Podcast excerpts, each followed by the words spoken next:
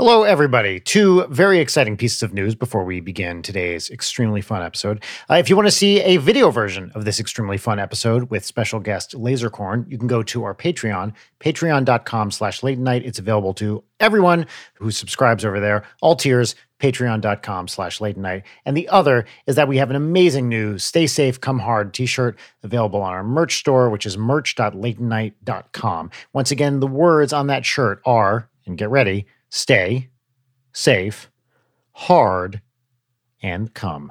Those are available at merch.latenight.com. Enjoy the episode, won't you?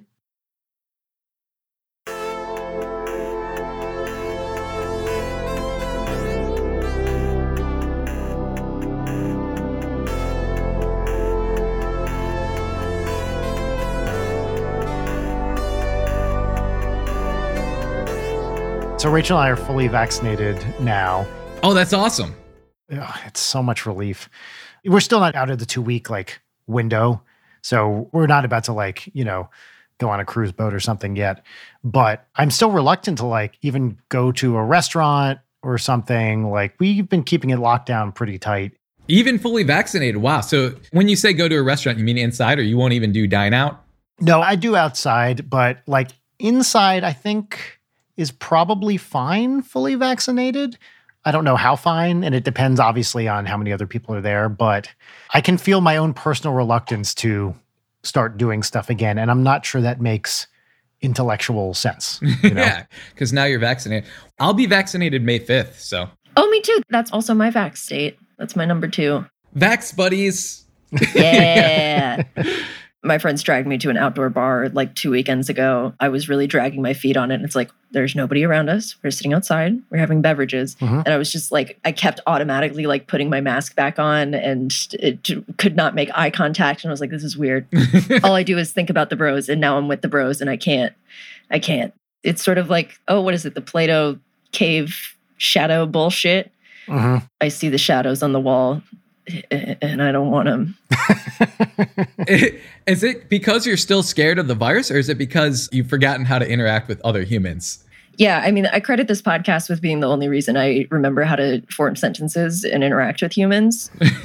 there is just sort of like the reticence. Like, I don't know about everyone else, but like, I've definitely been isolating myself, even like digitally in the past couple of months, especially where it's like, I'm desperate to see people. I'm desperate to talk to people. I also am so overwhelmed. I'm like a little chihuahua on the 4th of July hiding in a bathtub.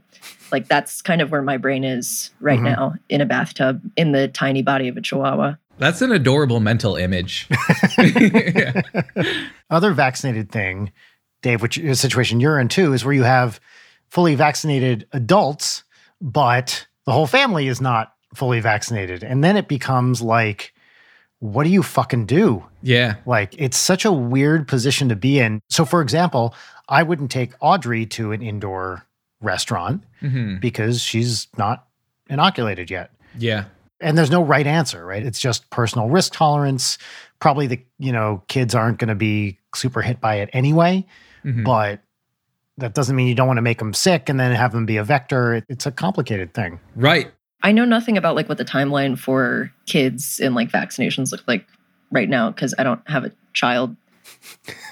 Well, actually, LAUSD is talking about vaccinating all families before returning to school in fall. And I'm like, how are you planning on doing that? When they say families uh, in the email we got, I'm not sure if they mean like the adults in the families. I'm like, because there is no kids vaccine. I think certain companies are testing it, but yeah, it's not there yet. So I assume they mean adults. That's right. They go down the line. Hmm. Yeah, because it's like, I know they're testing 12 to 16 year olds now. Mhm. So that now that the adult clinical trials are done and very safe, they're like, Mhm. okay, now we'll move on to the next. What I don't know is when they're planning on starting that. Some places probably have already started, Mhm. but when that data comes out, you know, it's going to be probably at least six months for kids under 12, if not more. Uh, yeah, I don't know, but there's no way that can mean kids before the fall. Well, yeah, when they said families, they probably mean the adults in the family. And I got to get mine a little early because they were doing this thing called pods, Mhm. where if someone in your family is vaccinated, you can get vaccinated too. And so my wife is in healthcare, so I got vaccinated. Yeah, yeah, yeah. That's great. But yeah, it is crazy. And like you don't want your kids to like forget how to like play with other kids and stuff too. No. How old is your child? So I have two now. We're fostering to adopt. I have Tyler who is 6 and that's not big news yet. It hasn't quite broken. And then I have Amir, who is two. Amir, we're fostering, and Tyler's my biological child. But Tyler is like actively aware of the pandemic, and he's like, I hate the coronavirus and stuff. Amir doesn't really know what's going on yet. Yes, Audrey has said the same. Yeah. The fostering thing is exciting, man. It is. It's very exciting. Congratulations. We, we were just talking about it before. What sort of spurred the. It's something we've been talking about since after Tyler was born. It's like, okay, if we did have another kid, you know, how would we go about it? Brina, my wife, mentioned that she did not really like being pregnant. And I had mentioned that, you know, something really good to do for a child who didn't have a permanent family and stuff would be like, it would be really cool to adopt, give them a home. We have a home we have a, a little boy who wants a brother, has been asking for a brother for a while. And so kind of just all the pieces were there and it just seemed like yes. the thing to do. So we did it. We started the whole process before coronavirus actually. Because it takes like a long time, right? It, it's it's not like a short process. Yeah, you got to take classes, home inspections, interviews, do all that stuff. And then the home inspections were supposed to be in person. And then they're like, hey, you know, we're not sending people to do in person inspections right now because of the pandemic. So that kind of got slowed down. And yeah, there was a waiting period where they're just like, we don't know what the process is. But they finally came and did the walkthrough. They were wearing masks and everything and, you know, sanitizing and stuff. And we temperature checked them. And we did the whole thing and we finally got it done. And then there was just like a little wait time where it's like, okay, we're looking for a kid who's looking for a permanent home because some people foster, you know, just until reunification. So we told them we wanted a boy between the ages of two and seven who was looking for permanent placement. And they, they finally got back to us and they're like, we have a match. You want to go meet him? And we met him, fell in love, and we brought him home like a week later. We brought him to our home. That's incredible. Yeah, so it's exciting. That's amazing. I love that. Could you tell what it was like for him? Like, did he adjust pretty quick or was it really hard at first? There was definitely an adjustment period and he pretty much started calling us mama and daddy right away. So that part worked out, but like he didn't want to sleep in his bed in his room, his new bed. Uh-huh. He would like cry and cry and like come out and go sleep on the couch. So we think that was part of the adjusting and like Looking back, he would be like, car, car. I'm like, oh, you want to go in the car for a ride? And he would calm down. But now looking back, I'm wondering, I'm like, oh, was he trying to go home? Like, I don't know. He would just fall asleep a lot of times and wind up back at home. Oh, yeah. Who knows mm. at that age? Yeah. And when he came, he didn't speak English. He spoke a little bit of Spanish, but you know, two, so two year old level Spanish. My Spanish is yeah. I speak un poco, a little. yeah. there was definitely an adjustment phase, but now he's pretty much one of the family. He runs around, he follows his brother everywhere, wants to do everything he's doing, you know. Oh, of course. Yeah. When Tyler runs and jumps on me, he's like, Daddy, and runs and jumps on me too. And yeah, it's been good. We're really happy with the decision to do it. So if you're thinking about fostering, it might not be right for everyone, but if you're thinking about it, we did have a good experience. So yeah. That's so great, man. It's incredible. I love that you're doing it and that it, it's going so great. Thank you. And I can't wait to meet him. Yeah, yeah. Like we were just texting the other day about this and getting the families together again. We did a, a lovely cookout at your place. God, that was probably like two years ago now, man, right? like I can't even imagine. Yeah, in the way back, the long ago, before the apocalypse. yeah, totally. So, what's the connection between you two? How did you guys meet? I think the first time we ever met was at a Nintendo thing, right? I think that was it. That's what I was going to say at the Switch like launch event. Fucking gamers. Yeah, hell yeah, professional gamers. So it was like a Switch like right before it came out. So this is 3 years ago? Yeah, that was their launch event, was it? Yeah.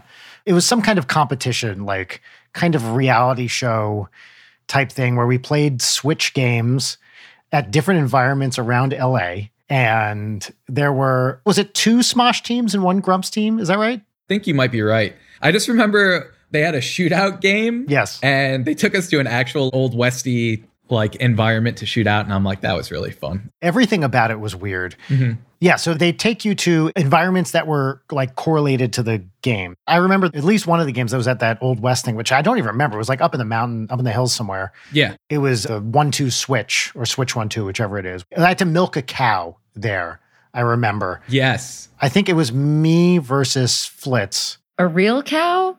No no no. A switch cow. I'm pretty sure you're covering for the fact that it was a real cow. Oh, wait. I'm thinking of something else. I did have to milk a cow for a thing, but that was something completely different. Yeah, that was for the fostering application. yeah, yeah. They're like, can you milk a cow? What if you have to milk a cow to feed your child? No, that's right, because you had to hold the top button and then pull down and it would squirt milk. Now I remember, yeah. That's right. Well, the thing I really remember about that was there was this donkey there with definitely the largest penis I have ever seen. Do you remember this? I don't remember the donkey penis. Oh, dude. Yeah, this totally normal sized donkey there.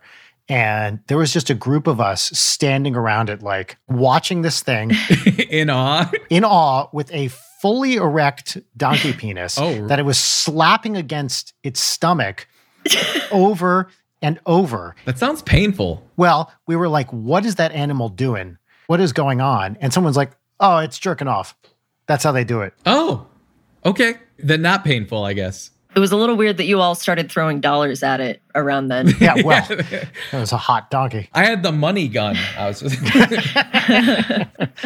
The other thing I remember about that event was we would drive around in cars in our team, and they had this like checklist of things that we had to do in Breath of the Wild, Yeah. except it was the demo version. And so it would reset after, I think, 10 minutes. Mhm. And so you had to like check off all these things. One was like pick 10 apples.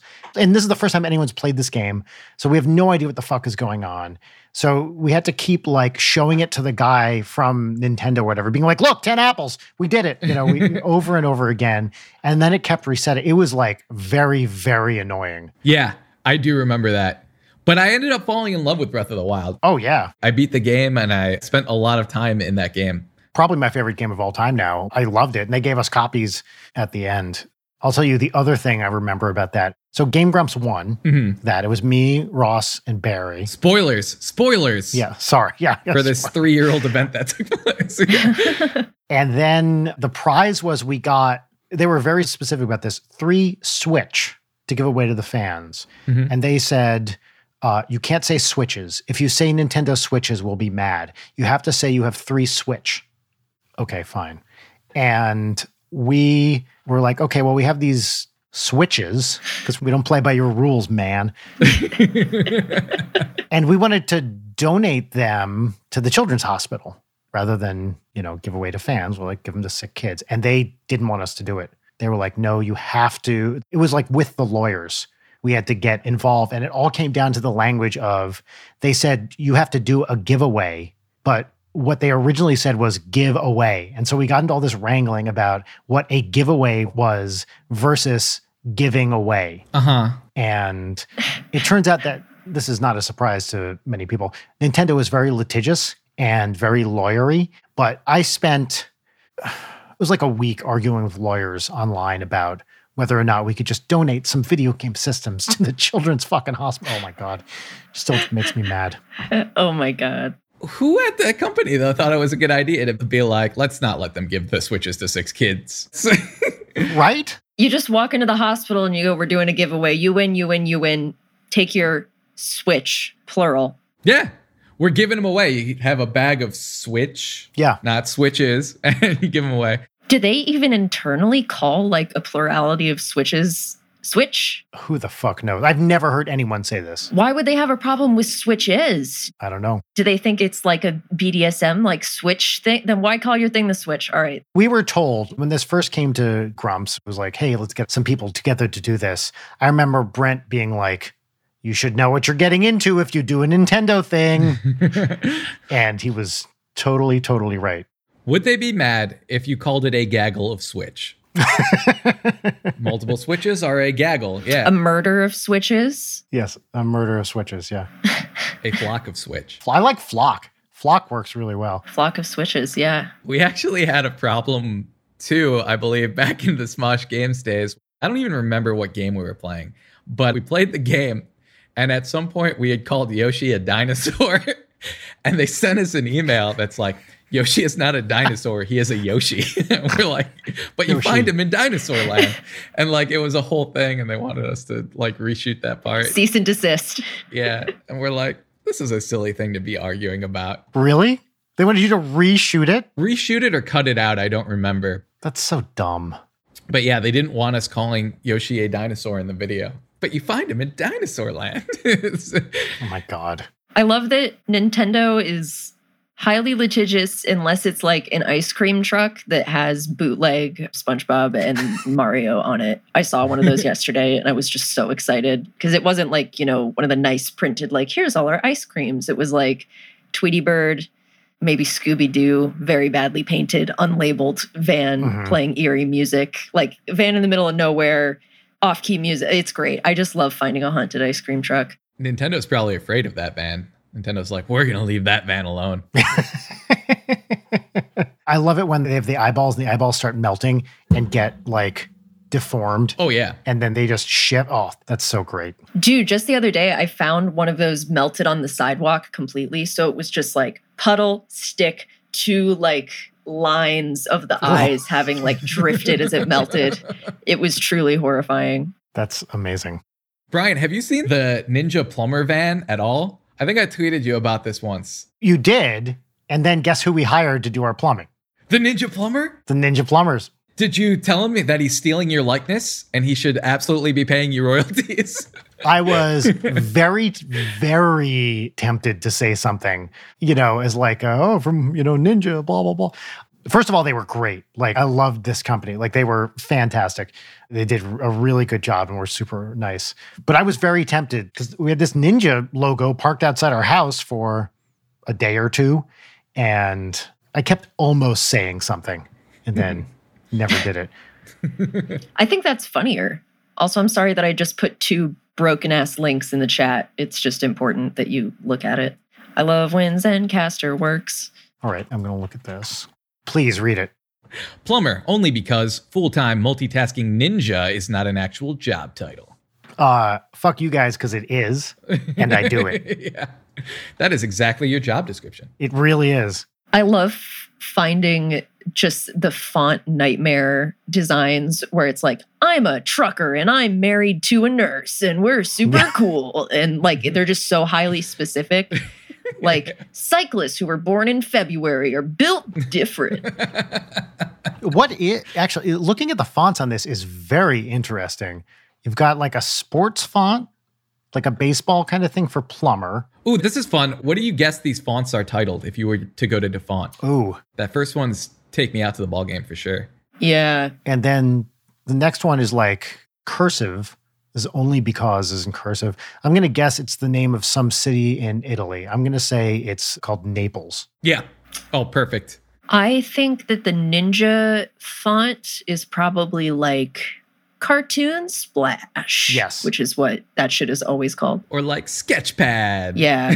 I like that a lot. Full time looks like it's Chicago, it might be. like the actual Chicago font, but it's not quite eight bitty enough. Is not an actual feels like Georgia to me. Like that looks pretty Georgia. It's not Times New Roman, like Georgia, probably. Mhm. Oh, dang. You guys actually know fonts really well.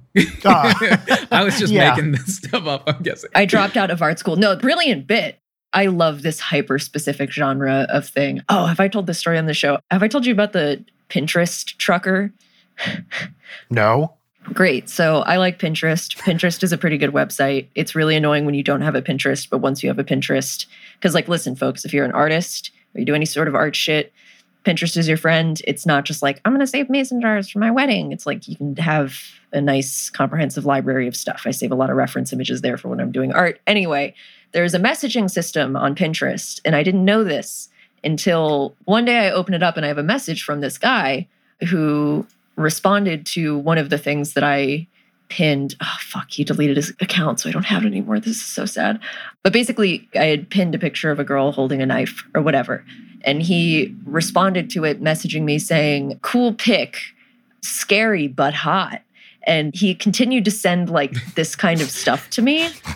And then, like, it got into more aggressive memes, essentially, of the sort of like, people might not like what I have to say, but at least I'm honest, like that flavor. And so I was like, who the fuck is this guy? And then I go to his mm-hmm. Pinterest, and it's all trucker memes.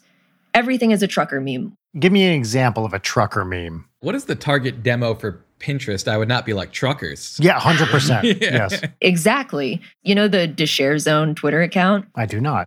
You're not familiar with the share zone? I am also not familiar. Please elaborate. What the fuck? Okay. How do you spell that? Duh share zone. Oh, like DA share zone? Yeah. Oh, the O is a zero. Uh yeah.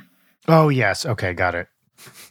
this is very funny. Anyway, I go through his account and I get to a board that's marked with like a heart. And not only were there trucker memes, there were like the Harley Quinn Joker style like relationship memes. Like she was his queen. And I was like, wait a second, this man's in a relationship. And he's sliding into my Pinterest DMs. He has two followers. One is a spam account, and the other is his wife. And so I go to the wife's account Oh, shit. also trucker memes, but a specific flavor of memes for the wives of truckers. Like an entire board about being possessive over her, like, Her trucker. yeah, it was all about this. So it was like, okay, these two are definitely married.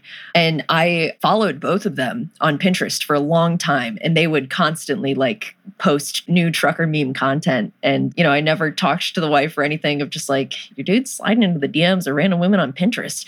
But like, both of the accounts disappeared Did this guy keep DMing you? he maybe did it like a handful of times, but each time it was just gold diamonds content. Were there pictures of yourself on your Pinterest? Could he tell anything about you other than what you liked? No, no, no, no, no. He was just sending me like random pictures that I had pinned of like a random woman, like, this is hot. Dude, I wonder if the wife found out and that's why both the accounts disappeared. She's like, How dare you? see, I've thought about this for so long. Okay, I found a trucker lover Pinterest board. I can't believe I've never seen the share zone before. Yeah, I'm surprised. The Share Zone just got a new follower. I am fully on board with this. Yeah. Okay. Done. Me too. yeah. They keep misspelling T O two as T O O. Mm-hmm. That's very funny. Yeah, that's the whole bit. Here's one that's it's a skeleton with a bunch of police officers in a post-apocalyptic kind of wasteland and says all cop cops, which is cop apostrophe S, are bitch. Wow. I actually have a bunch of Da Share Zone stickers. They did like an apples to apples style card game that I backed. Oh, uh-huh. nice. Never opened it. I think I put it in the trash, but you know. Po- posting all night, apologizing all day. I just dropped a link to a board of trucker memes. They have one here that's an acronym for reopen, and it's refuse to pay rent, eat ass, organize tenants, publish manifesto.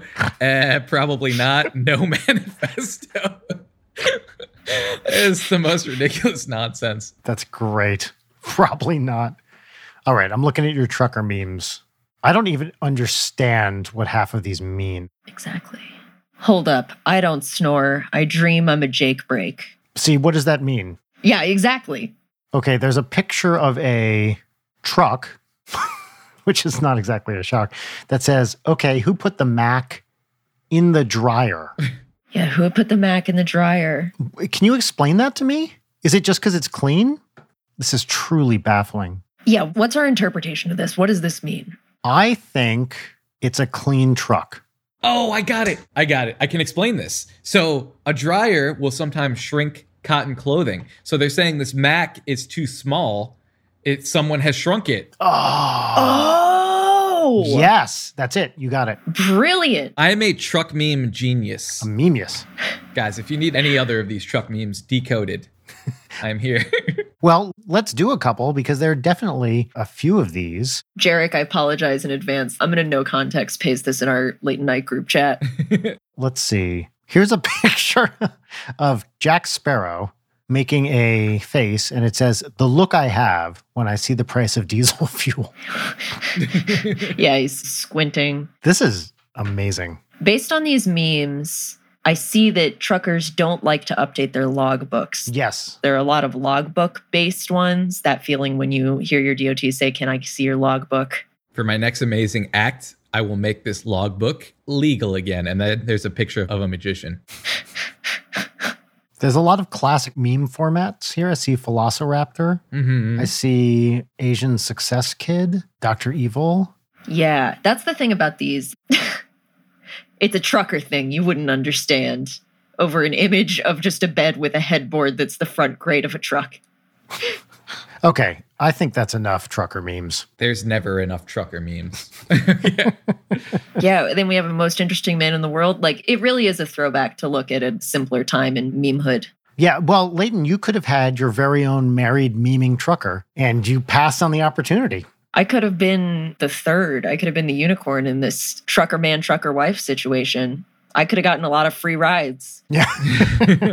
Speaking of blank corns, I feel like we should introduce our guest. Oh, we're now doing introductions. This is way earlier than we usually do it. Yeah, it's true. the podcast you're listening to is Late Night with Brian Wecht, which is a podcast. The other one's Brian. Hi, and that's Leighton. Hi.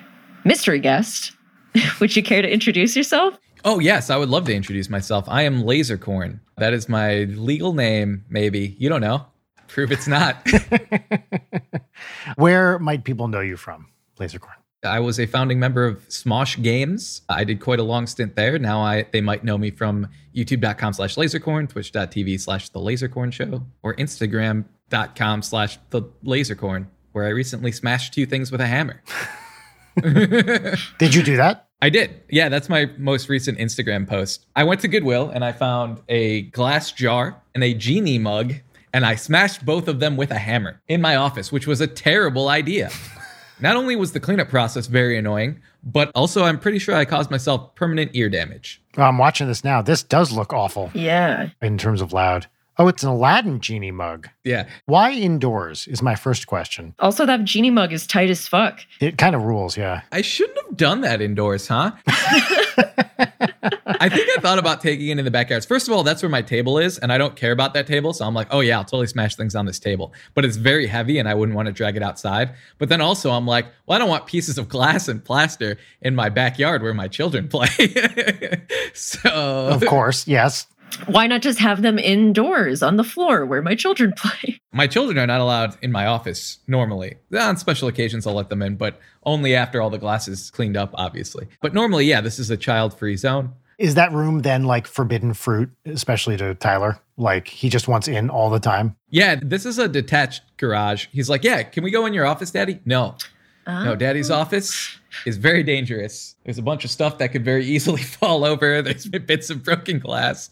So yeah, he always wants to go in there and I usually don't let him in. Yeah. One time after I just cleaned up everything and I shampooed the carpets and everything was clean and put away, I'm like, okay, you can come in my office. but normally no. Yeah. I also I also have the detached garage office. Yeah. Oh, detached garage office buddies. Yeah, totally. It's the best. I do let Audrey in here occasionally. It doesn't have as much small stuff and like knickknacks as yours does. Mine is more of like a rehearsal space for a band. So occasionally I'll let her in here and she just sings into the PA. I'll turn on the mic and let her scream sing through a speaker which is like the greatest thing you can do when you're six. And she wails on the drums too, right? She does. Yes, she really goes nuts. Dude, you should Twitch stream your rehearsals and hanging out with Audrey and stuff. People would love that. I would watch that show. Where's your Twitch channel? That would be fun. I'm curious. Okay, so what is your attitude towards having your kids on your feed? I occasionally post pictures. I talk about them. First of all, I love your Audrey uh, conversations on your Twitter. Oh, thanks. Sometimes I do stuff like that with Tyler. Yes, I've seen that. Yeah. When we were at Harry Potter World, I posted a picture of us like casting spells out there. So yeah, he's on my Instagram. He's not like the focus of my Instagram, but he pops in. By the way, I don't think there's a right answer to this. I think there's just personal preference. We decided that once Audrey turned four, it was like no more pictures. We can still talk about her, mm-hmm. but I didn't want to post pictures or videos anymore. Mm-hmm. And we've been generally pretty good about keeping to that. It's just, it's so hard to tell. You know, as I said, I don't think there's a correct answer. And I see people like you have kids on and people who don't. It's such a complicated question mm-hmm. of what's going to work out for the kid in the long run, is always the question. Probably nothing matters at all. And whatever's going to happen is just going to happen. And Just, you know, that's my philosophy in general is total anarchy and chaos we are on the side of being risk averse when it comes to putting Audrey on social media. Yeah. I think my general rule of thumb is never put anything embarrassing on, like, oh, he peed himself on the couch or something, or yes, something like that, just like avoid that at all costs. It's just like very like this is his Halloween costume and stuff. That's the basic rule of thumb I follow. I think that's a great one. Audrey did recently say to us, we were taking some video of her, and she said, Are you going to put this on the internet? And I was like, uh, first of all, what does that mean? Like, what do you think that means? And of course, she has no idea. You know this when they're that age, the internet is just a source of movies and TV shows. Yeah. Oh God, a simpler time. I know, right? oh, I wish. Tyler will ask me, "Can we make a video? Aw, Can we make a video today?" Yeah. that's fun. I used to have a series on my channel. I kind of stopped doing it, but it was called Get Wrecked Son, where I would just beat him very badly in video games. like we would play Injustice, and I'd be like, "Now Daddy's punching you into space. Oh, you should have blocked there." and, now you're, you know, and he was very little when I made the series, so he didn't know what was going on. That's awesome. Yeah, which I thought was fun. That's lovely. So I'll let Audrey's voice be in videos. So, like, if we're at the zoo and she says something fun about the animals, which she always does, I'll take a little video of the animal and then she'll be talking about whatever. So, doing more gameplay stuff with her is definitely on the table for me. Because she's a little gamer. She's a little gamer. Oh, what games do you play with her? Well, okay, so she just beat Bowser's Fury by herself. What? That's great. I know, right? Some of those cat shines are not that easy to get. hmm So she did that. She really likes Mario 3D World, which came with it. She liked watching me play Hyrule Warriors, but it was too much for her to do really by herself. hmm Mario is her big thing. She just loves Mario. She'll play any Mario thing. Did you guys play Odyssey together? We did, yes. You know what? I think she's old enough now. The first time we were doing it, she couldn't quite do it by herself, but I think she could start over and actually do it really well by herself. Yeah, Tyler will ask to be like Cappy, and we played through that game. Yeah, we did the same thing. Nintendo has a really good way of creating these games that have like these partner systems Yes. where one player doesn't have to be really good at the game to contribute and like help out, like the Cappy system, where I'd be like, Tyler, go get those coins or go get that power up over there. And he'd like fly off my head and go get that. Because they can just flick the controller Yeah. and just do it. Yeah, we did that exact same thing. It was awesome. Yeah. And then in Bowser's Fury, Tyler likes being uh, Bowser Jr. Bowser Jr., yeah, and flying around and doing that while I play the main Mario. So, yeah, Nintendo's really great about that. And we've been having a lot of fun in those games. Just God forbid, do not refer to the switches in the plural. Yes. Or they're coming. They'll come for us. Full extent to the law. I realize I said controllers, but I should have said Joy Cons, or else Nintendo will be mad. the uh, a squad has been dispatched. Is Tyler a Mario Kart fan? Does he like Mario Kart? He used to play a lot of Mario Kart. He doesn't have to play that one anymore. He will play Mario Party is kind of his new one. hmm Yep. There's a team mode on there, and so he wants us to play me and him against the computers. And I think they just today put out some DLC for it, didn't they? For Mario Party? Yeah, Joven texted me about that. For those of you who don't know, fellow Smosh Games guy that we talk a lot. He's like, "Look, Mario Party update," and I'm like, oh, "I gotta look into this," but I haven't looked into it yet. Yeah. I just saw people tweeting about it earlier today. He saw a Pikmin Deluxe ad or something, and so we downloaded that too. Oh, nice. Hmm. Oh, what I was going to say about Mario Kart was I can't put it out, but I have an amazing video of Audrey playing Mario Kart against Commander Meowch from Twerp. And this is a couple years ago now. This is maybe three years ago. So he was spending, I think it was Christmas Eve actually with us, might have been Christmas Day. And they were playing Mario Kart together. And they get to the end of their, you know, four race set or whatever you call it. And you watch her face as she's like, How did I do? How did I do? And you hear me, Meowch go, Oh, looking pretty good there, Audrey. Oh, let's see how you did. and Such a good me, meowch. thanks.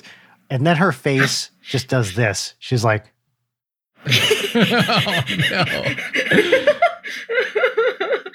and she drops the controller and kicks it off her chair and then just looks so mad and furious.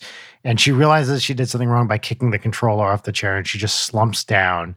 And you can hear me go oh audrey don't kick that controller. And she just and then turns around and forms a little ball it is the funniest to watch this kid go from yay i'm having fun playing mario kart with my favorite space lion to hmm. so great. the Oh, transformation. I love it so much. It's so funny. A plus on the Meowch impression, and then just I really appreciate that you being her father, like you know that that that facial expression change that you did, which works great for an audio medium, is exactly what it looked like. yes. And I need you to email me this video immediately. Oh, I will.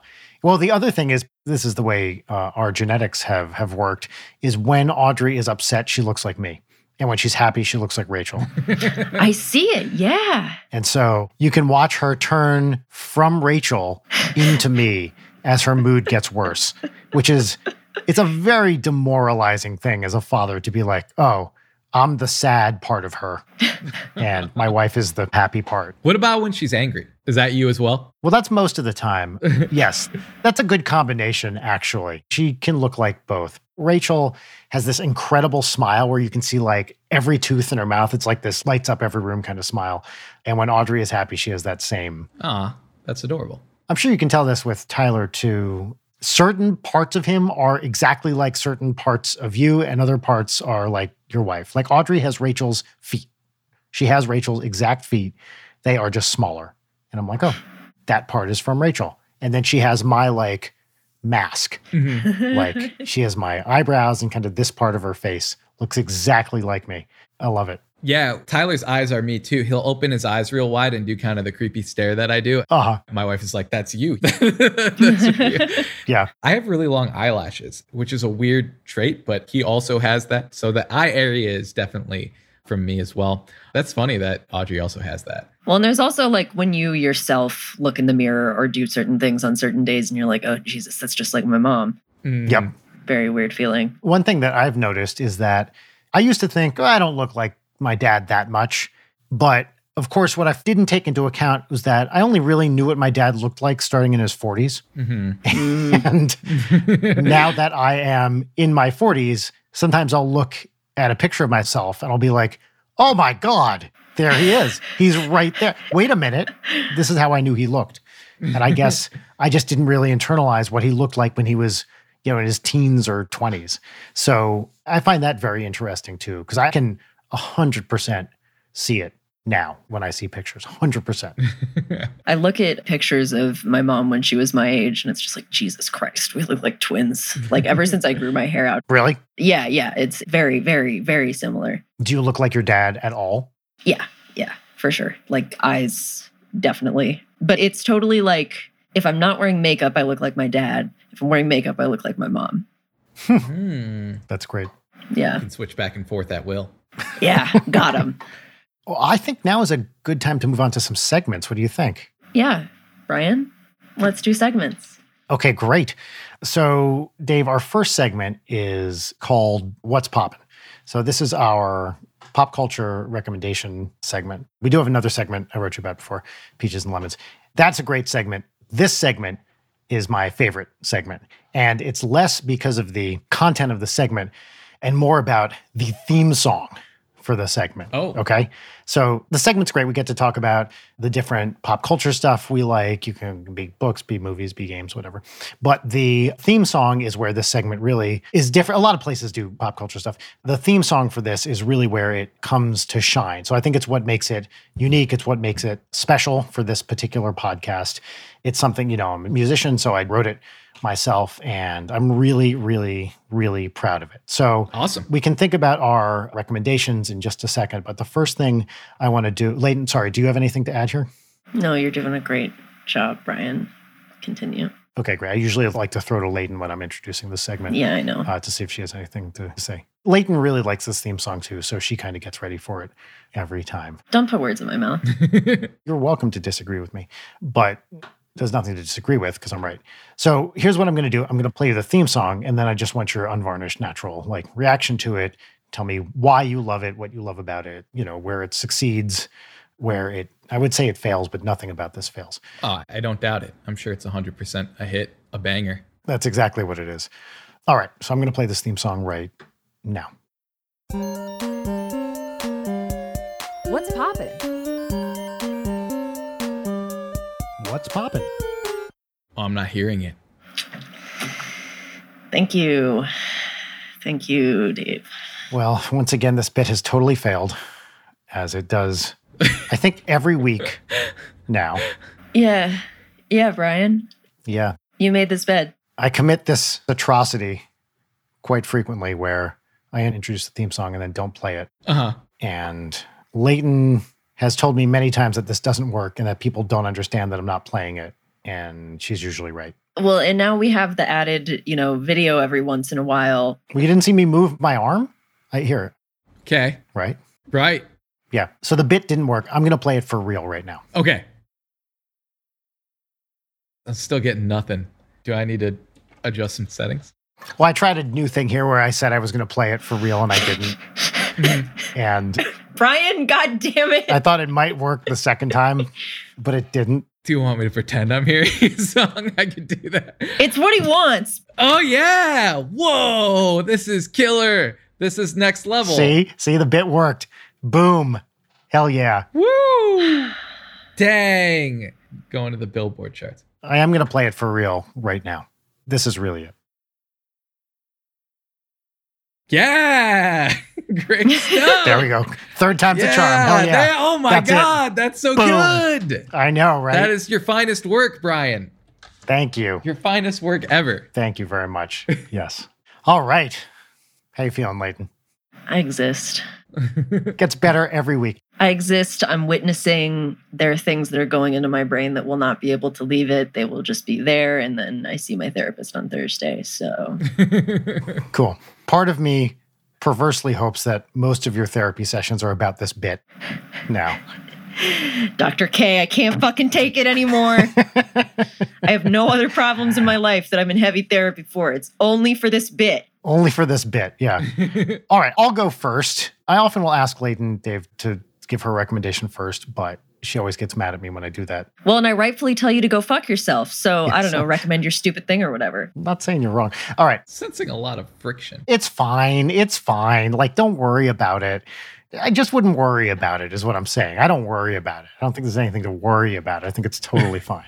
Okay, if you say so. yeah. All right. What is popping for me this week? It's a book uh, that actually a friend of mine wrote that I have been meaning to read for a little while. It came out, I don't know, a couple weeks ago. And it's called The Scout Mindset by Julia Galef. So, Julia is a podcast host. She has a really great podcast that I've talked about on the show before called Rationally Speaking. She's a rationalist, she's a, a writer, you know, just a very interesting and precise thinker and just an all around cool person. This is our first book, and it is basically a I don't know if it would actually be classified as this, but it's like a self help book for how to train your brain to kind of think about the world, quote unquote, correctly. The scout mindset, which is what the book is titled, she contrasts that with what she calls the soldier mindset, which is to dig your heels in and defend your beliefs rather than, roughly speaking, and I'm really doing a great disservice to her thesis here, be curious and accumulate evidence and don't have so much of a stake in whether you're right or wrong. Just try to find out stuff. That description, I feel like, does it no justice at all. But the book is full of great stories about interesting ways that this mindset has helped people. She is very data driven. So she doesn't just say, hey, this is the best way to be. She says, here's some evidence why I think this is a useful way to think. Mhm. I thought she was a great writer. I like whipped through this thing faster than any book I've read recently. Read it in like two days. It's an easy read for such a challenging book, if that makes any sense. Like her prose is very fluid and she's a great writer. Uh, so I just highly recommend Scout Mindset by Julia Galef. I always like these books, which are a little bit self-helpy, a little bit like psychology, a lot of like pro-science, pro-rationality kind of stuff. But it doesn't really take a political viewpoint. You know, she's not going to say, "Oh, this party is better than that party" or anything like that. She just kind of evaluates evidence of different kinds of stuff, which I think is great. So yeah, Scout Mindset by Julia Galef. This book, The Scout Mindset, will it help me slay Titans? Yes, of course it will. Of course it will. Yes, that's its main goal. So there's a lot of combat tips in there as well. Yeah. Mm. How to use my 3D maneuvering gear correctly? Yeah, that's exactly right. Then I'll pick it up. Yeah, it's like 90% 3D maneuvering gear and 10% psychology. Great. That's all I needed to hear. Sold. Great. Actually, she does a cool thing for it. I'd love to have her on it as a guest. I'll ask her. I think she watched every original series Star Trek episode and kept track of when Spock was right about stuff he says. So she has an appendix, which is it just goes through all the original series and it's like Spock claim, result, Spock claim, result. And it turns out he's wrong a lot and always thinks he's right. So it sounds like this book was an excuse to stealth publish this appendix. You know what? I am very curious about this. Like, I don't know if she was a Star Trek fan before this, but that's like, I forget how many episodes there are 60 something, I think. That's a lot of hours spent watching Star Trek for a book. So if we ever have her on, I will ask her about this. I mean, if you're doing it anyway, Yeah. it's like, how do I make this more productive? yeah. I thought it was interesting though, because, you know, Spock has this legacy of being like the ultimate rationalist, right? Mhm. everything is based on logic and blah blah blah and what she illustrates i think pretty compellingly is that yes that's good but he also assumes everybody else thinks like that which you know unless you're a vulcan you don't and so he's routinely wrong because he's going to assume that you're going to behave what he would consider rationally but no one ever does that so he gets like how other alien races and stuff are going to behave wrong most of the time because he doesn't understand how non quote unquote rational thinkers think. and would you spell your friend's name so if people want to look him up? Her name is Julia Galef, J U L I A G A L E F. She has a really, really great Twitter too. I think she's at Julia Galef, where she manages to actually have conversations with people on Twitter, which is shocking. Yeah. about like I don't want to say controversial because that's the wrong attitude, but like real stuff. You know, she will ask questions that are not conventional wisdom. Sometimes they flout what is now kind of liberal orthodoxy. She never says anything horrible or anything like that, but she'll just ask questions about like, hey, is this actually true kind of stuff. And by that I mean the kind of stuff that would easily get you yelled at on Twitter Mhm. for saying and manages to have I think interesting conversations with lots of people about them and not just get shouted down all the time. So I'm very, very impressed by her social media and this kind of community she's cultivated on it of people who aren't just going to yell at each other all the time. Nuance on Twitter? Yeah. Yeah. Would you say her success is due to phrasing things as questions rather than statements? You said she asks a lot of questions. Is that why there's less arguments? Do you think? Yeah, so she's part of this rationalist community that if you're in those spaces, generally speaking, that's how people operate.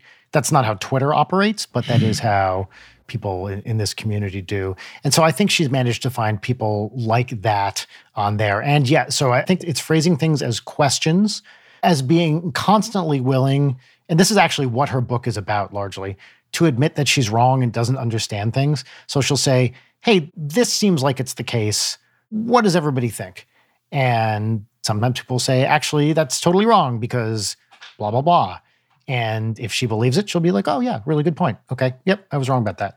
And that ability to just like, as she talks about in her book, update. It's not admitting you're wrong. It's just updating your conclusions. hmm With new information. Yeah. Yeah, with new information is what she's advocating for. It's what we should all be. I mean, I, obviously, I believe in this mindset pretty much wholeheartedly.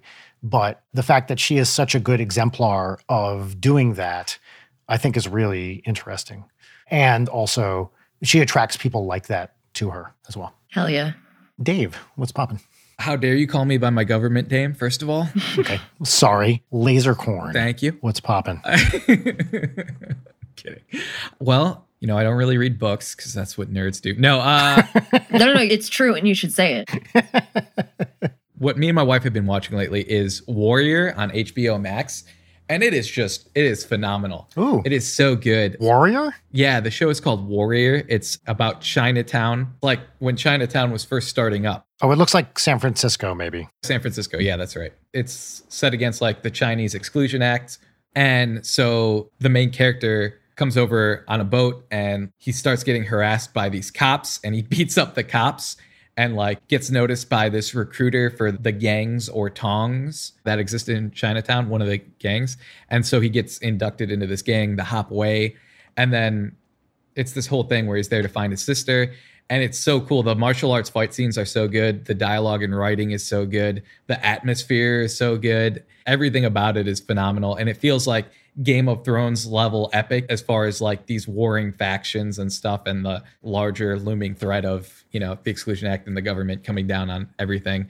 They'll do like some genre mashups. Like they do this one where they have to go retrieve this body and it's like martial arts meets Wild West gunslingers for the whole episode. There's one where he's fighting on like this boat and the lady who runs it is very pirate themed. It's just very cool. It's a cool show. I highly recommend everyone check it out. We're just starting season two and we heard it got picked up for season three. So very exciting. Nice. My wife uh, trains in martial arts and stuff, so she's really into it. Oh, awesome. I was gonna say HBO Max has some fucking awesome stuff. Mm-hmm. I'm not like gonna go in hard for just rando streaming services. Lord knows we have enough of them.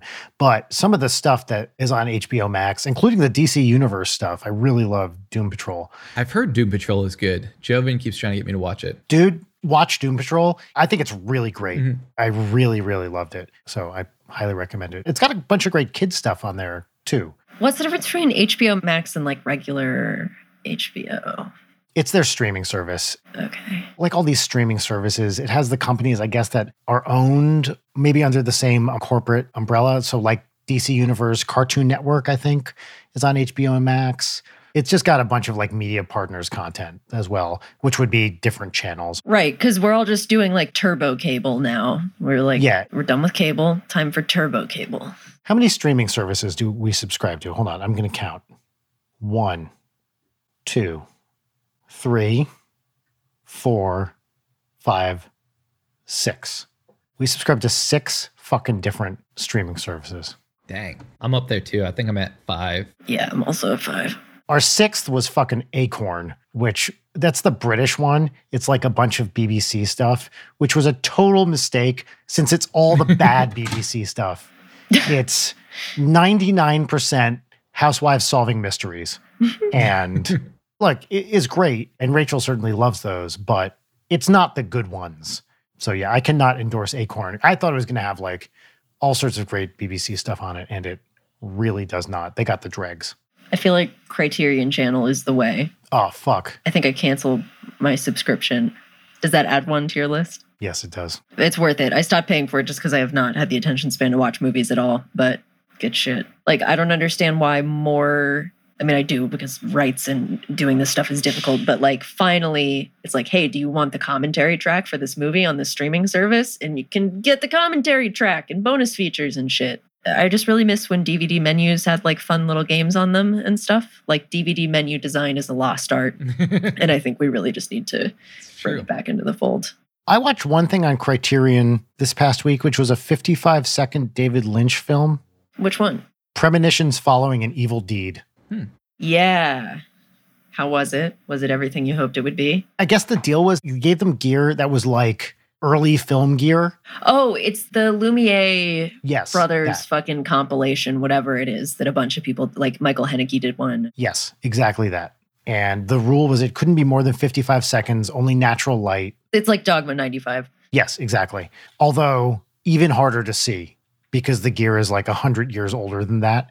So, like, you watch this thing, you're like, I think those are humans. Although, what is going on? It's very hard to understand visually because it's so low res and odd. Yeah. So, it took me a couple watches to understand what, if anything, was happening. But it starts out a little bit Twin Peaksy in that they find a dead body and I guess cut to a bunch of aliens doing stuff. It's very confusing. and you said this is 55 seconds? It's 55 seconds. Yes. It is a 55 second film. I can totally make time to watch that. Yeah. Check it out. I think a lot of them are on YouTube. It was under the Lynch, you know, tab or whatever on Criterion. Yeah, that's my favorite streaming service, just Lynch Tab. Leighton, what's popping? What's popping for me is actually a movie that I watched several weeks ago. It's an A24 movie called Saint Maud. Did I recommend this on the show already? I feel like we talked about it. I talked about it in the Discord. Fuck it. Folks, if this is a double recommendation, then it just means that you should watch it at a respectable 90 minutes, or it's like under 90 minutes. It looks like it is a A24 like post hereditary ripoff and that it's going to be bad, which I've been burned before on that. Like Relic was one of those. And God, that movie sucks so fucking bad. Are you kidding? I was just reading about Relic. Really? God, it fucking sucks. Literally 10 minutes before we started recording, I was just reading about the book and movie Relic. What were you reading about it? That it has the most obvious symbolism and not even remotely any form of character or character development. So you have any form of emotional connection with any of the characters. It's just like, why do I give a fuck? Put a fucking key light in here. That's what they said, yes. Wow. I don't want to interrupt yet. I'm going to. The thing that was crazy to me about Relic was that it came out in 97, and I have a pretty good memory for movies that came out. We're talking about a different movie. Oh, we are? Yeah. Relic, like 2019. It's like a new A24, newish. Wait, what are you talking about? That's a different film then, yes. There was a massive, like, airport bookstore level horror novel called Relic in the 90s. And then there was a movie version of that in 97 called The Relic. It's like a monster gets loose in a museum kind of movie. Apparently, it was a huge hit. I have no memory of this whatsoever, which is crazy to me because I generally have a good memory for these kinds of things. I was reading about it because I was like, I would have been 22 or whatever when this came out. Like, I would have been aware enough of what was happening. No memory of it whatsoever. So I was just reading about the book and the movie. And I've totally derailed your thing. How dare you? Yeah, this is a very different movie from the bad movie that I'm not recommending, which is Relic, which sucks. The movie that I am recommending is Saint Maud. With movies, if they are like sub 90 minutes and they're really tight and like economical, it can kind of be a bad movie and I'll still really like it. But that's not the case here. It's a really good movie. If you like body horror, any sort of like spiritual horror, like it's just really tight and neat and you get in, you get out. It's fun, mean ending. I just love when a horror movie is mean to the characters, just like really cruel and chooses the most mean spirited way to close out. It's great. I love it. It does the heart good. It ended and I cackled like a witch into the night. So, St. Maud, That's great. that is what's popping. Uh, now, next segment. you to let me introduce my segment? Is there a theme song from this one too? Yeah, and it goes right here. There is, but there's no associated bit. Yeah. No associated chicanery. Do you want me to start doing some? it would add another 45 minutes to the podcast. The thing that our podcast really needed, which is more dead hair. yes. More failed bits. Okay, final segment Peaches and Lemons, which is combo gratitude exercise and also airing of a petty grievance. So we'll start with a lemon, which is a petty grievance. And we will each do one, and then we will do our peaches, which are three super cool, nice things that we're happy about. Peaches and lemons. Peaches and lemons. So someone squeeze a lemon into this horrible paper cut that I've given myself imaginarily. I'll go first, real quick. This detached garage that Dave and I are detached garage buddies for has terrible Wi Fi. I called a Wi Fi consultant because I was so sick of this bullshit, just like constantly having to deal with this. I'm currently running an Ethernet cable out. The reason the door is cracked behind me is because the Ethernet cable is running from this computer into the house. It's a 200 footer and it just reaches. The guy was supposed to come Monday, yesterday, and he was sick and he couldn't do it. So I was on the verge of fixing the Wi Fi and it didn't happen. But it's going to someday. Someday it will. So does that mean that your Wi-Fi will actually be good? Yes. So what's going to happen is because he came over and did a consult, they're going to run a cable from the house in here. I'm basically going to have a separate router in here just for the Wi-Fi. So the Wi-Fi should actually be pretty good. Like it should be as good as in the house, which is solid. That's amazing. Long time coming. Oh, I mean, it's like we've been in this house for five years now, and it has been an issue ever since then. it was one of those things, a little self helpy for a second here. I was just like, I am so tired of dealing with this problem. Maybe I should just ask for help. And then I Googled LA Wi Fi consultant. Someone came up. I called them. First step sort of towards solving a problem. But it was one of those things where I was like, why the fuck didn't I do this five years ago? I'm just stupid for trying to figure this out myself. Five years, five fucking years. Oh, makes me so mad at myself. Yeah, like having the realization of if you keep saying like, "Oh, I'll take care of this at some point," some point is never going to get there. There is never going to be a point where you're going to magically be like, "I want to do this now." It's like it's going to suck if you do it now, but it'll suck more if you do it later. So just minimize the suck. Mhm. Yep. Yeah, I actually have a dedicated cable in here That's smart. coming from the house as well to the thing. The door doesn't need to be cracked because we literally drilled a hole. so, yeah, That's what we're going to do. I didn't, but someone professional with that. Yeah, I'm terrified of even drilling a hole, hmm like to do that myself. I once tried to install and get ready for this a curtain rod in our bedroom, and immediately ran into a drywall that I couldn't drill through. And then it stayed like that for two years until we were doing other improvements on the house and just asked the contractor to fix it. I had never run into drywall that was too hard to drill through. Whatever. See, I don't even know what it was. This is outside my wheel. Was there something behind the trap? Yes, there was something behind it that I couldn't get through. Whatever. It's okay.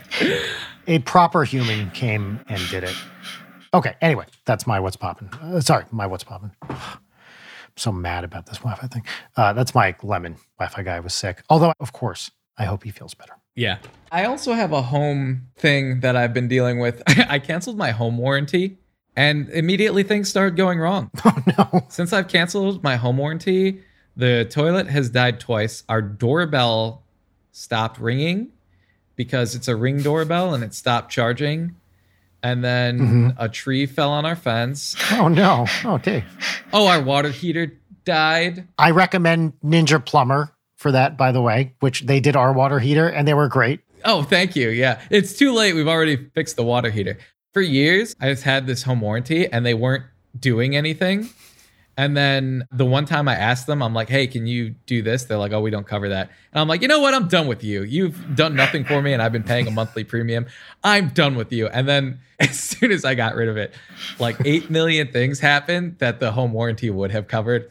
I'm like, oh, I hate this mm-hmm. so much. I hate it so much. Always the way. Yeah. So I'm too embarrassed to like go back and be like, can I have my home warranty back? So I actually went to another company and I'm like, I was displeased with my last home warranty company. Perhaps you would like to give me a home warranty. And they did. And I'm like, mm mm and how soon does it kick in? They're like 30 days. And I'm like, hmm, is there any way to shorten that?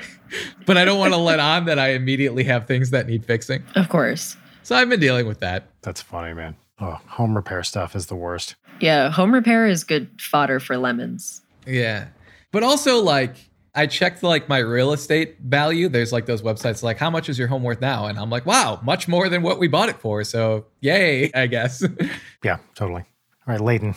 My lemon is that I took a big break on watching Sopranos, jumped back into season six. Now I'm halfway through season six and I'm running out of episodes and I just have to pace myself. A, because like I started rewatching from the beginning because Vernon's watching it for the first time. And so going from season one, where it's like, hey, everybody's happy, we're just gonna eat some gabagool, to season six, where it's just like, this is the most stressful shit I've ever seen. Fuck. Like, just everything going wrong. And I usually don't get emotionally invested in media, but I'm feeling some kind of way about certain things that I've been spoiled on and that I know are coming, and I'm not ready. So yeah, that's my lemon. I'm sad about Sopranos. How many seasons is it total? Six. It's so you're on the last season. hmm so you enjoy The Sopranos. Yeah, I love it. It's really fucking great. I do not like The Sopranos. Really? Please go on. Yeah, I know I'm an outlier.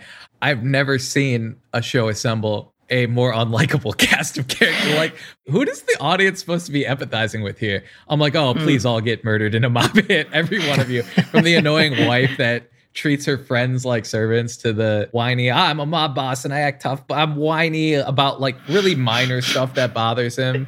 He's a huge douche to like everyone. Yeah. To everybody. Just treats people like crap. This is a very valid Sopranos criticism. Yeah. And then like the one person who I'm like, okay, I guess the son, you know, he just wants to play video games or whatever. But then as the seasons go on, I can't stand him anymore.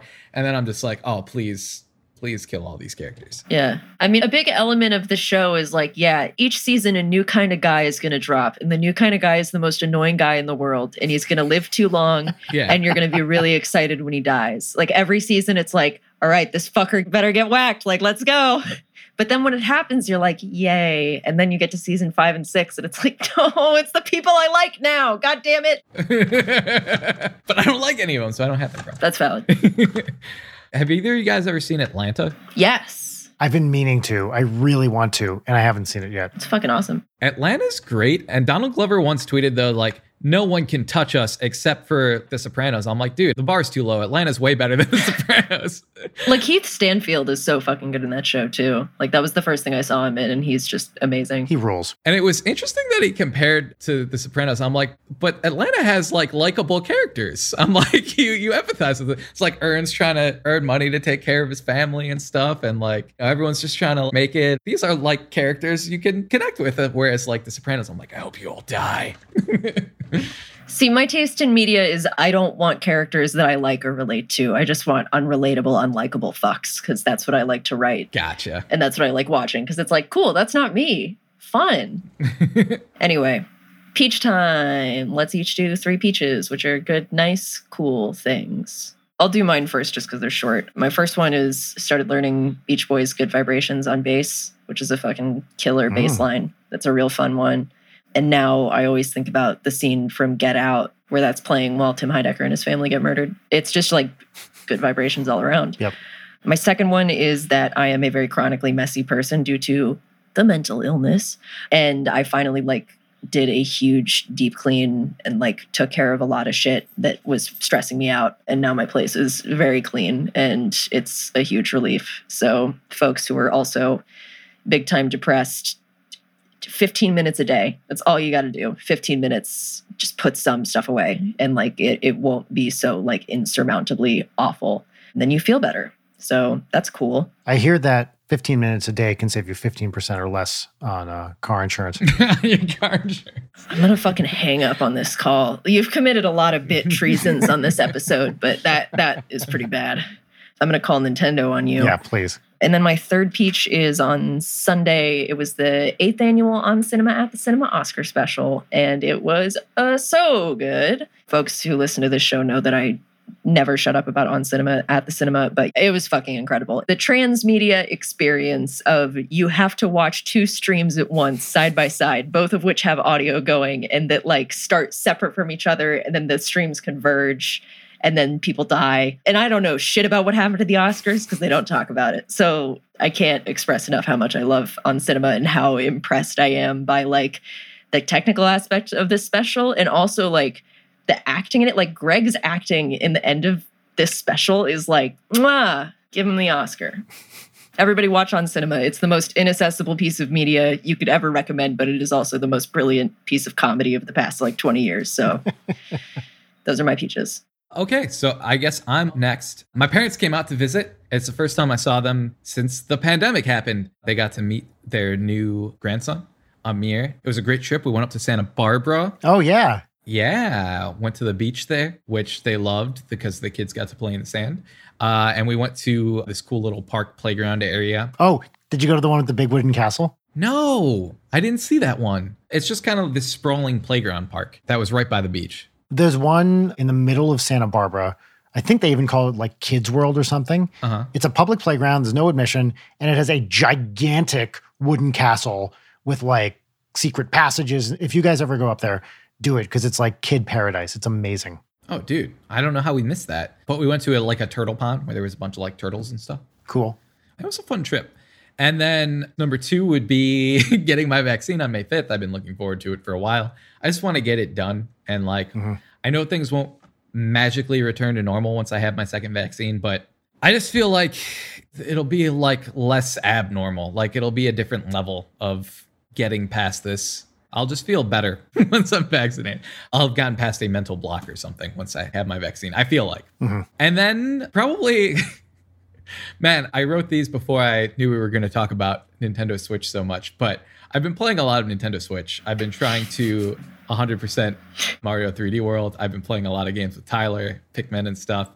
And the Nintendo Switch has just been great. It's been my most used console. And I guess that's really just my way of saying, Nintendo, do not dispatch your death squads to kill me because I enjoy your product. Here's my Switch question for you. How often do you have controller problems? Because I feel like I have constant controller problems with the Switch. That Joy-Con drift is a real thing. Not just the drift, like buttons not firing. The drift is real, and I've had that with a couple sets of Joy-Cons, but just general controller malaise, I feel like happens to me. Yeah, it is a problem with the Joy Cons. I have the Pro controller. I got a couple of those. So anytime I play Smash Brothers or any game where I need to mm-hmm. be, you know, into it, I can go pro mode. But yeah, they break. Yeah. They are controllers that break and you send them in. And the nice thing about it is they'll fix it for free, or at least they did with my drift. I haven't had A and B not really working or anything like that, but I have had the drift and I've had to send it in. It's been an issue for me. I, for one, have never had any problems with Joy Cons or any other form of uh, Nintendo trademark copyright products. Of course. And I, for one, welcome our new Nintendo overlords Nice. Playing it safe, Leighton. always. Brian, Yes, I have three peaches this week. Number one, we painted Audrey's room. It was like, it was time. The paint was getting kind of dinged up because that's what happens when you put a child in a room and they just fling themselves around it constantly. So we spent Saturday painting a room, what color? some kind of white, like, I don't even know the name of it. So Audrey's room, if you remember, Leighton has like a green top. Do you remember this? It's like around the walls, there's like a line and there's maybe a foot of green and everything below it is white. She was too busy showing me all of her Legos, so I wasn't really looking at the ceiling. Yes. uh, so we just did the bottom part and it was fun. Audrey helped a little bit, but after literally 30 seconds of painting, she was like, This is hard. I don't want to do it. So Amen. she gave up. Sounds about right. But it's nice to have like a freshly painted room. We're getting her a bunk bed, which is very exciting. Like a two bed or like desk on the bottom kind of bunk bed. Reading nook on the top. Hmm. I've never seen a bunk bed like that. Basically, it's just she's going to use the top as a place to sit and read. Wow. That's it. So it's stacked beds. Top will be like the book zone. That's awesome. which is going to be very exciting. Second peach, as I mentioned, I got my second vaccine shot and I had no bad effects.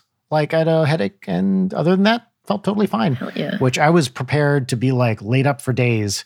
And Rachel, too. Like we got ours on the same day and we were both completely fine. Well, here's the million dollar question What brand? Pfizer, baby. Yes, I'm Pfizer. That gives me hope that I won't be so bad. Cool.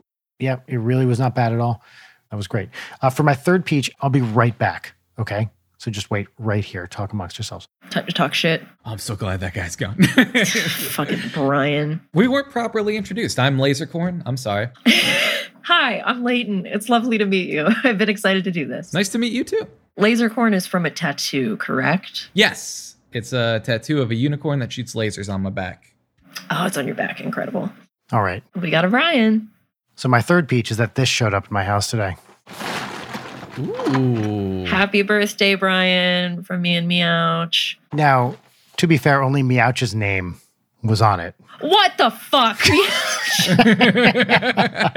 Hold on. Betrayal. We went splitsies on this. Well, not according to the receipt, but if you can't see, this is a Discovery Lego set. Wow, that's awesome. This is the biggest set I will have ever done, and I am very excited to not let Audrey touch it. That's so mean. You're just gonna make her watch from afar. Hell yeah. Yeah, this beautiful set. I knew this was from you and Meowch, so I want to say thank you for, for this. It came right before we started recording. Oh, I'm so glad. I'm very excited. That's going to be a fun project. And it's it's my favorite. It's the space shuttle, which I love. Yeah. That's going to be awesome. Thank you. Belated happy birthday. You have a very close birthday to mine, April 22nd. I'm April 23rd. Thank you. Oh, you're the 23rd. Well, happy birthday to you. Oh, so happy birthday. We're a day off. Yeah. wow. What zodiac sign is that? I'm Taurus. You know, they usually change around the 21st, 22nd. So it's possible you're a different one. Hmm. That's exactly what a Taurus would say. You know what? I think I'm on the other side of it because my mom was early April and she was an Aries. So I think I'm past the cut, which means you would be too. That's exactly what an Aries would say. Yeah. I love asking people what their zodiac signs are as if I'm one of the people who would be like, oh, that makes so much sense. Like, I don't know anything about it Classic. other than like, I'm a Leo and the trope is that Leos are narcissists. So, sure, fuck it. Pathologize it, baby. I don't know anything about that stuff. Yeah, I don't know.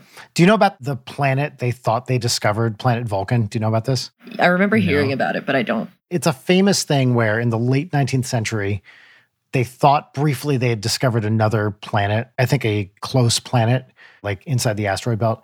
And all the astrologers were like, oh, of course, that totally makes sense. Here's why, blah, blah, blah. And then the evidence went away and they were like, oh, uh, actually, no, sorry, actually, we were wrong. Anyway, Lasercorn, Thank you for being here. This was so much fun. Oh, nice. I have to ask you Yes, please. before we go Ninja Sex Party, are you planning to get back on tour post pandemic or when do you see that happening, if at all? You know what? That actually tees up another peach I could have said is which we do have an acoustic show we taped, which is coming out this weekend, and people have to buy tickets first. But that's the only touring, quote unquote, touring we're going to do this year. I've never heard this before. Where can you buy tickets for this thing? Well, you can go to ninjasexparty.com slash show and get them there. Yeah, it's fun. Danny and I did an acoustic set with our producer, Jim Roach, who's playing acoustic guitar. And it was really fun. We taped it at the Lodge Room here in Los Angeles, and now we're putting it out. So hopefully people show up. It sounds like it was a real NPR Tiny Sex concert. Yeah. yes, it was our tiny sex concert. I'm so mad. Dan wouldn't let me call it unbutt plugged. I'm so mad about it. it's the perfect name. It's the perfect name for it. And he wouldn't fucking oh. Didn't think it was classy or something. But for touring, yeah, we're not going to tour this year. We'll tour next year. Okay. But, you know, I want to play it super safe. Also, there's a mad scramble for venues right now. It's also hard to book things, but Mhm. we honestly haven't tried. I want to give things time to shake out and just like chill, and then we'll worry about it next year. Yeah. Yeah. And also, you know, probably the numbers, at least in this country, are going to get better and better. I think there will be plenty of shows and stuff, maybe it reduced capacities, blah, blah, blah this year. But we're just going to give it a while to chill out. Just throwing it out there. I saw a band, I forget which band, they did their concert in giant inflatable like hamster balls. like they were Yeah. in those and all the audience had to like get one if they wanted to go to the show. It's an idea. Full on Bubble Boy. Well, the other thing is we have to get like our band back from Canada first. Right. And so until they can be safe and vaccinated, which will hopefully be by end of summer, Mhm. we can't do anything. We did the acoustic show, but that's like pretty much it. Yeah, until TWRP can get here from Canada or we can get up there safely. I mean, the numbers are pretty bad up there Mm. right now. So it's a complicated thing. We just decided to err on the side of caution. But I think once next year starts, we'll be all good. It's such a weird time to be a touring person because there's no right answer and everyone's doing something different. Mhm. Weird time to be a person. And speaking of being a person, Lasercorn, you are a person who exists online. Where can people find you? As far as you know. YouTube.com slash lasercorn, twitch.tv slash the lasercorn show. And that's it. Go to one of those places. Cool. Or if you want to see me smash stuff, Instagram.com slash the lasercorn. I was about to say, I recommend the smashing video. yeah. Well, thank you so much for joining us today. This has been absolutely wonderful. Thank you for having me. It was very nice meeting you. Yeah. Folks, as always, take care of yourselves. Hope you enjoyed the episode. You should check out isitmayo.com. I'm just saying that you should do that. You should look at what isitmayo.com. yes, it's a good website. It's a very good website, especially if you would like to purchase merchandise with Leighton Night designs on it. So you should do that. And um, all right, everybody, stay safe, come hard. That's the end of the podcast. Bye. Bye bye. I regret this catchphrase. Goodbye. Leighton Night is produced by Brian Wecht, Leighton Gray, and Jarek Centeno. Follow us on Twitter at Leighton Night, on Instagram at Leighton underscore night, or email us at leightonnight at gmail.com.